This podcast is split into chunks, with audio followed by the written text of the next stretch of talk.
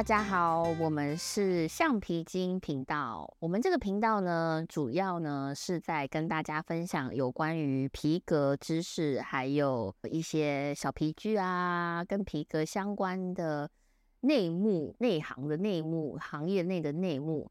那我们呢有两个主持人，那我叫阿平，我叫阿杰。我们两个呢是住在意大利十几年的皮革工艺师，然后还有呃时时尚相关的采购。嗯，那我们这一集呢是我们的第一集，我会来跟大家介绍一下我们的工作，然后还有我们在这边从事的相关行业。首先我来介绍阿杰的工作。阿杰呢，他是在这边做了非常多年的皮革工艺师，他是来。佛伦斯学习制包工艺，那念完书之后呢，他就到了一一一间小工坊去做皮包的修复。对对对，到皮包修复，然后皮包修复呢，它修复的包包品牌非常的广，像是呃大大家众所皆知的 Fendi 啊、Balenciaga、Yves Saint Laurent 啊这一些的，都是他曾经修复过的包包。那他目前呢是帮 Louis Vuitton、LV 在做他们的样包。什么是样包呢？是当设计师设计出来图稿之后，会把这个图稿呢，还有尺寸啊这一些的丢给呃样包师。那样包师就是化腐朽为神奇，化零为有，就是从这些图片上看图片，跟这些图片像是通灵的样子。然后做出包包的形状。那他现在呢？目前呢，就是从事呃打样包的工作。对对，没错，就是跟我们分享一下你的工作内容。好，就是我们目前，因为我们工厂它其实不是名牌厂下面的团队，我们是名牌厂在外包出来的代工厂，有点像是红海代工苹果手机的感觉。那我们底下大概有十几个品牌啊，我们的品牌包括巴黎世家、Fendi、圣罗兰、圣罗兰，还有嗯 m a g e l 一些。那最近做很多的纪梵希。那我的工作内容主要就是在于说，当客户他们画好图之后，需要人帮他们打版跟制作样品。让他们看他们设计的成果，有点像是做模型。这个过程中，客户把图给我们之后，我们打好版，打版师会有另外一个职业打版师。打版师电脑打好版之后，并且把所有材料切出来之后，会交给我们样品师去做组装的部分。那我现在在公司任职的部，呃，这个部分就是所谓的样品师。负责组装，还有做最后的完成。这样，我们工作的时候也会搭配一个叫裁缝师。裁缝师就是跟我们互相配合去做裁缝的一个动作。这样，在这个节目里面，我们我跟阿平就是会以我制作这些包的角度，跟阿平去互相探讨，说时尚跟包包还有皮革这几样之间的一些。嗯，小八卦，然后还有一些，呃，像是聊聊天的分享之类的。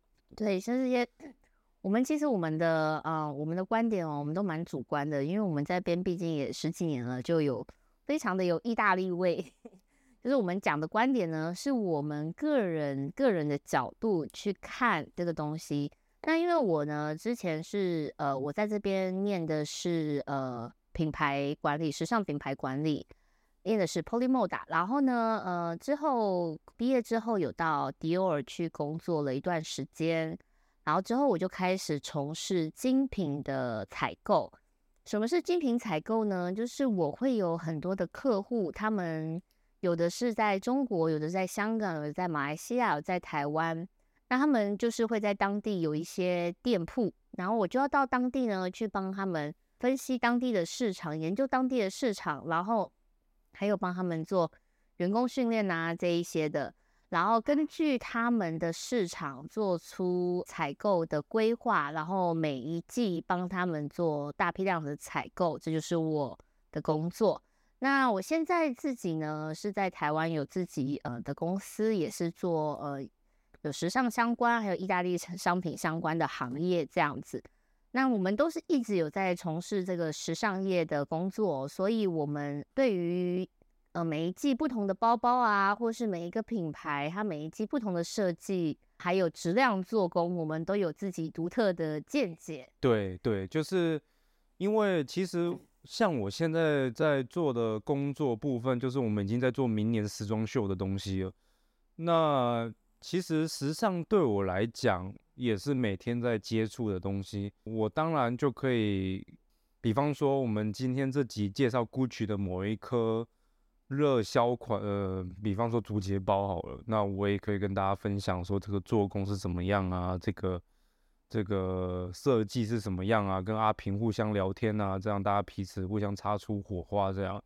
对于皮革来说，我当然是比较擅长，但是时尚部分可能就交可以交给阿平去去互相这样聊天，这样去达到这个节目的这个效果。这样对，因为阿杰他主要是走工艺方面，他站在呃皮革师的角度去看，就是你花这个钱，然后去买这个包包，到底你对你来讲，它的 CP 值是高还是低？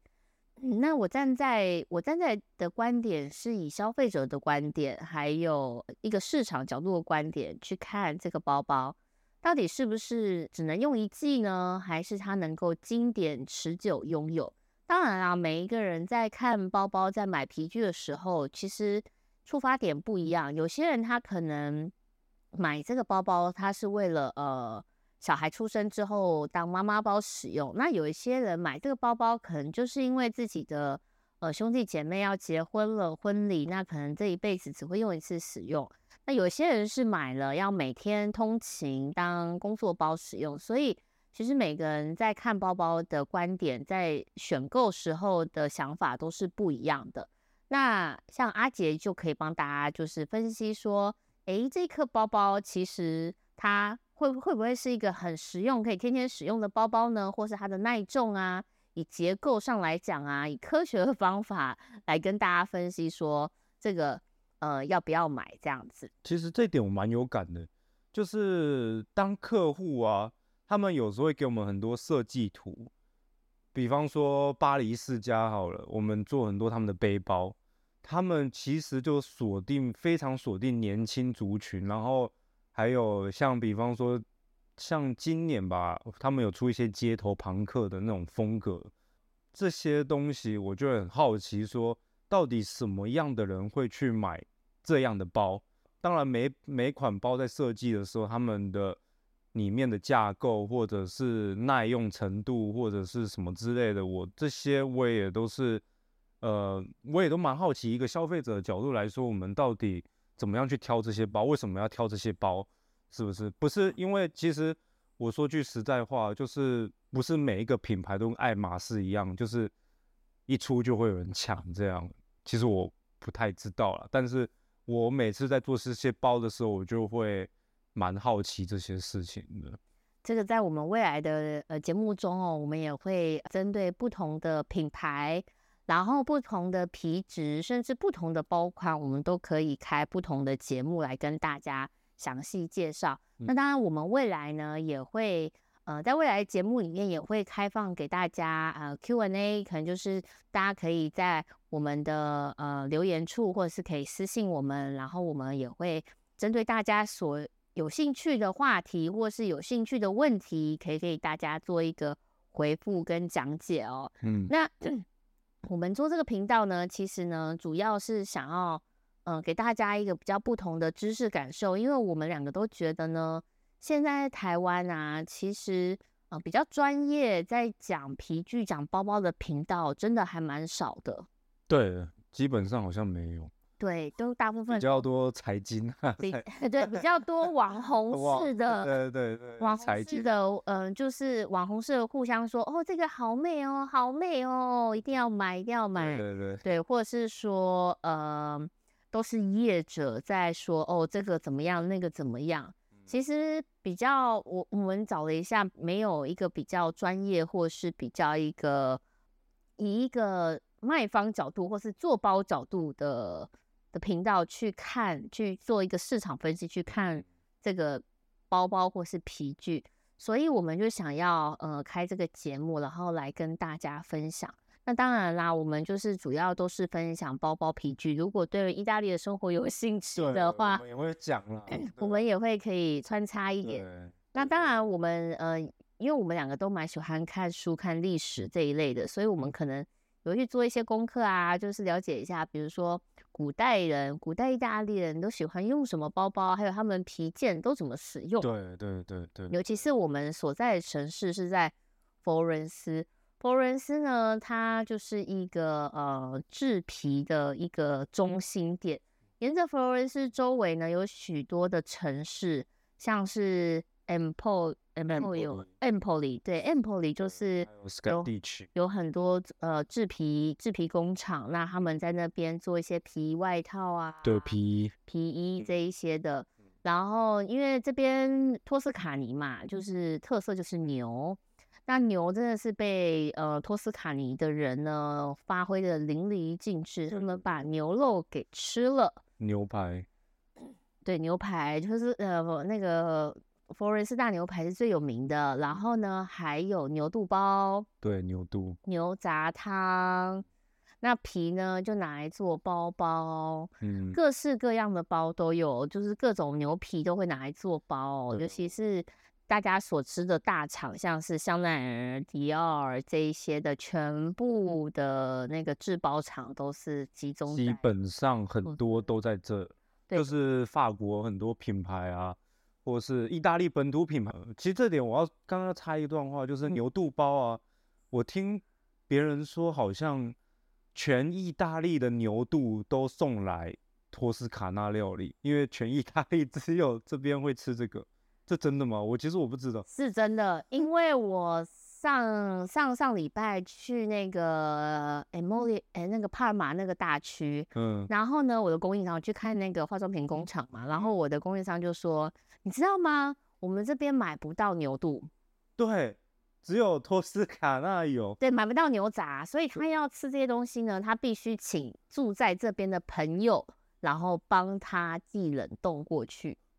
有够夸张的，对，就是全部他们都买不到，他们超市是没有的。对对对对对对，我听我听我同事说，全意大利的牛肚包都往牛肚这个部位都往托斯卡纳送，这样对。那我们回归正题啊，就是嗯，基本上 Made in Italy 啊，在欧洲这几年来越来越蓬勃，我不知道为什么，可能是因为关税啊或者是什么之类的问题。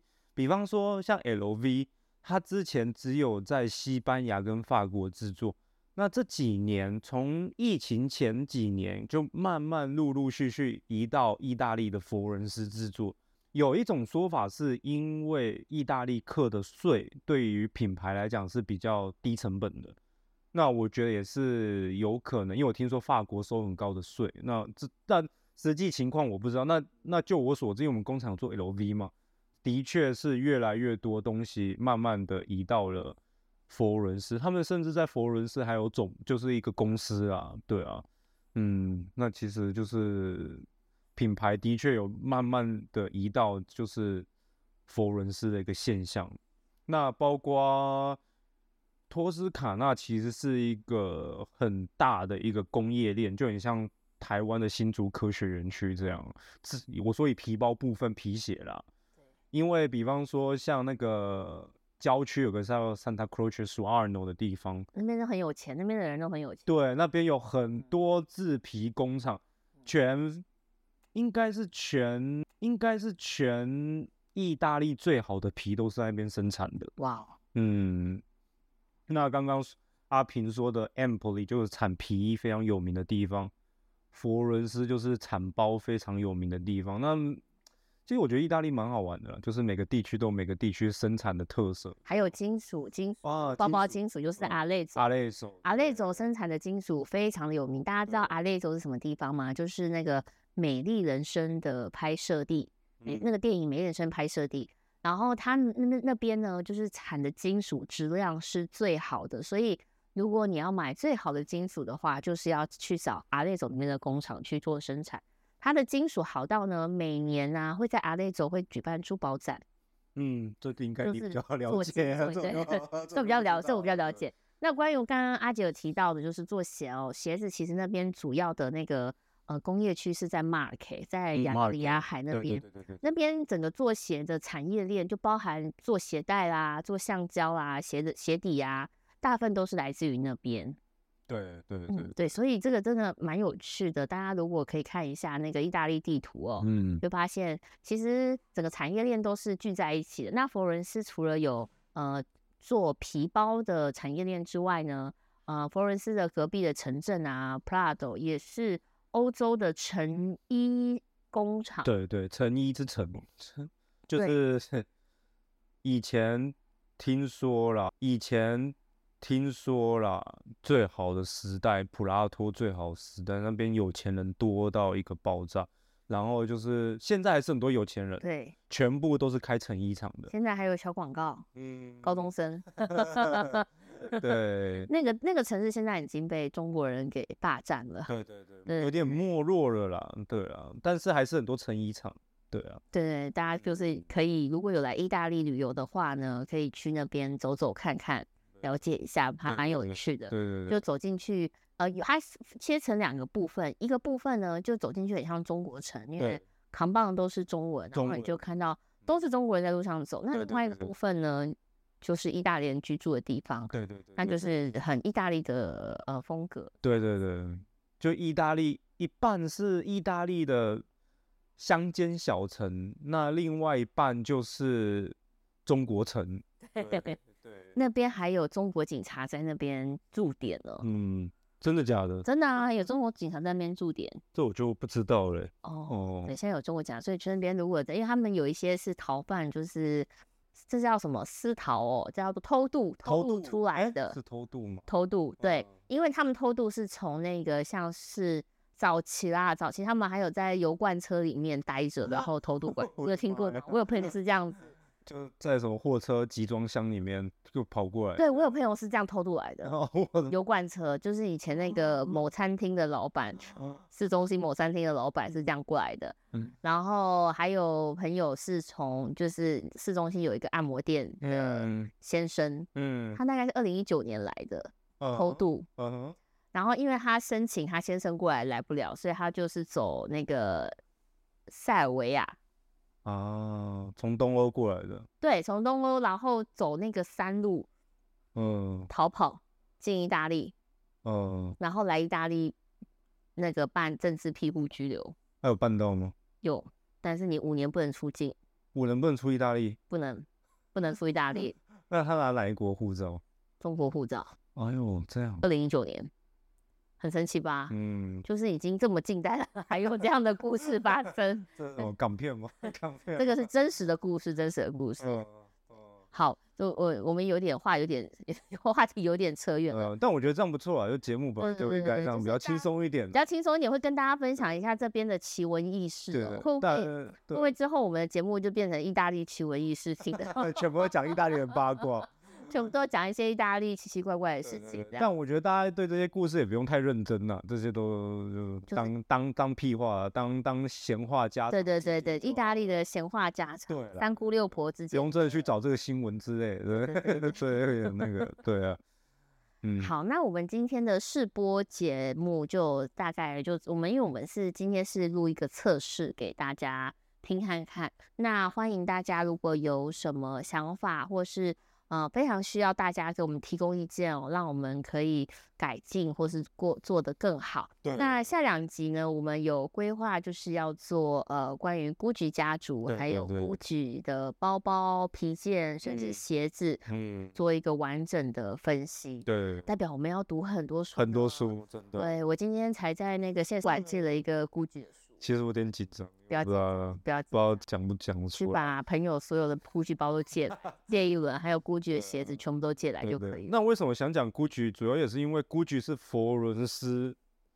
应该是佛伦斯当地最大的企业，我觉得。对，它是第一个，呃，第一个意大利品牌开店开到美国去的，哦，真的吗他？是第一个。哦，对，而且呢，他其实这个 GUCCI 的创始人叫做 Guccio Gucci，嗯，然后他原本就出生在一个呃呃皮革工艺师的家庭里，嗯，然后但是呢，他比较反骨，他就跟他的兄弟就吵架，所以他就离家出走，跑到了英国的 Hotel Savoy 去当那个电梯员，哦提行李。哦，然后他是因为在这个提行李的过程中呢，看到大家的行李箱形形色色，嗯哼。所以 GUCCI 是做呃马具跟行李箱起家的，，OK，有点像是那个谁啊，LV 哦，勾雅儿，我感觉有点勾雅的感觉，做行李箱。对啊，勾雅做行李箱了。哦，真的哦，对啊，哦，他们包很好看，嗯。对，但是有点不耐用。那塑胶味很重。对，所以这个 GUCCI 的故事呢，其实是还蛮精彩的，就是呃，除了他们家有一个坏媳妇那个 Patricia，对，拍成那个嘛对，帕那个 GUCCI 的故事，那个谋杀故事，，Lady Gaga 演的嘛。对，Lady Gaga 演的，我看了，对，就但听说，嗯，我听我同事说，他们觉得那故事很狗血。狗太狗血了。，对，你可以看一下。呃，我还没看过啊，因为他们他们意大利人看完都不予置评，对小安也看看过了，所以我就没有看过。对，毕竟我们还是要做一下功课，你看一下，好，那我回去看一就下。是蛮有趣的，对嗯，蛮有趣的。嗯但是我对 GUCCI 的那个行销品牌行销策略是比较有感兴趣的。那我们会在下两集中跟大家分享，就是嗯。从市场面，然后跟大家分享，还有就是以工艺师的角度去制作他的包包，像是对。他我们会讨论包包有有像是竹节包、绑布，嗯，然后还有像是 Jacky，就是那个贾桂林、甘嗯。乃迪用的那一个 J 对。Jacky，最近也有在红起来。嗯对，还有他们家的 Box 这一些的，我们嗯都会去跟大家讨论。还有就是它的绿红绿条纹跟蓝红蓝条纹之间有没有什么不一样的地方，代表什么代表什么意思呢？这个我们都会跟大家一起来分享哦。好，OK，没问题。那就反正我们两个要多做一点功课，这样才能提供功才课，才能提供下下下几集才可以提供更多的知识，因为我们下一集是一年之后。全部全部的估计资料都要读完才才对，敢然后明年来的来跟大家分享的时候，我们两个都在 GUCCI 上班了。对啊，那基本上我觉得在佛罗伦斯很多人，我认识的很多人都是以进 GUCCI 为目标。嗯，不管是，不管是当店员也好，或者是当皮具师也好，对对，梦想全部都进 GUCCI，每个都几，就想破头想要进 GUCCI 就对了。因为对 GUCCI 有很多很好的福利，对对对对。非常棒，我也想进，可惜没有人要我。好，那那我们这集就到先到这边。那我们其实这集是试录，那可能我们两个表现也不是说很好。那我们我想应该之后会越来越好了。对，会会来越来越对啊好，先求有再求好先。求有再求好。对，还是要请大家给我们建议，多多给我们建议哦。那你嗯的建议是我们改变的动力。嗯，嗯对，嗯所以请大家勇于给我们建议，告诉我们哪里需要补足的地方。还有，如果你有想要听什么样的主题的话呢，也可以告诉我们哦。欢迎留言给我。欢迎留言给我们。好，谢嗯谢你，谢谢，我们下集见，下集见，拜拜，拜拜。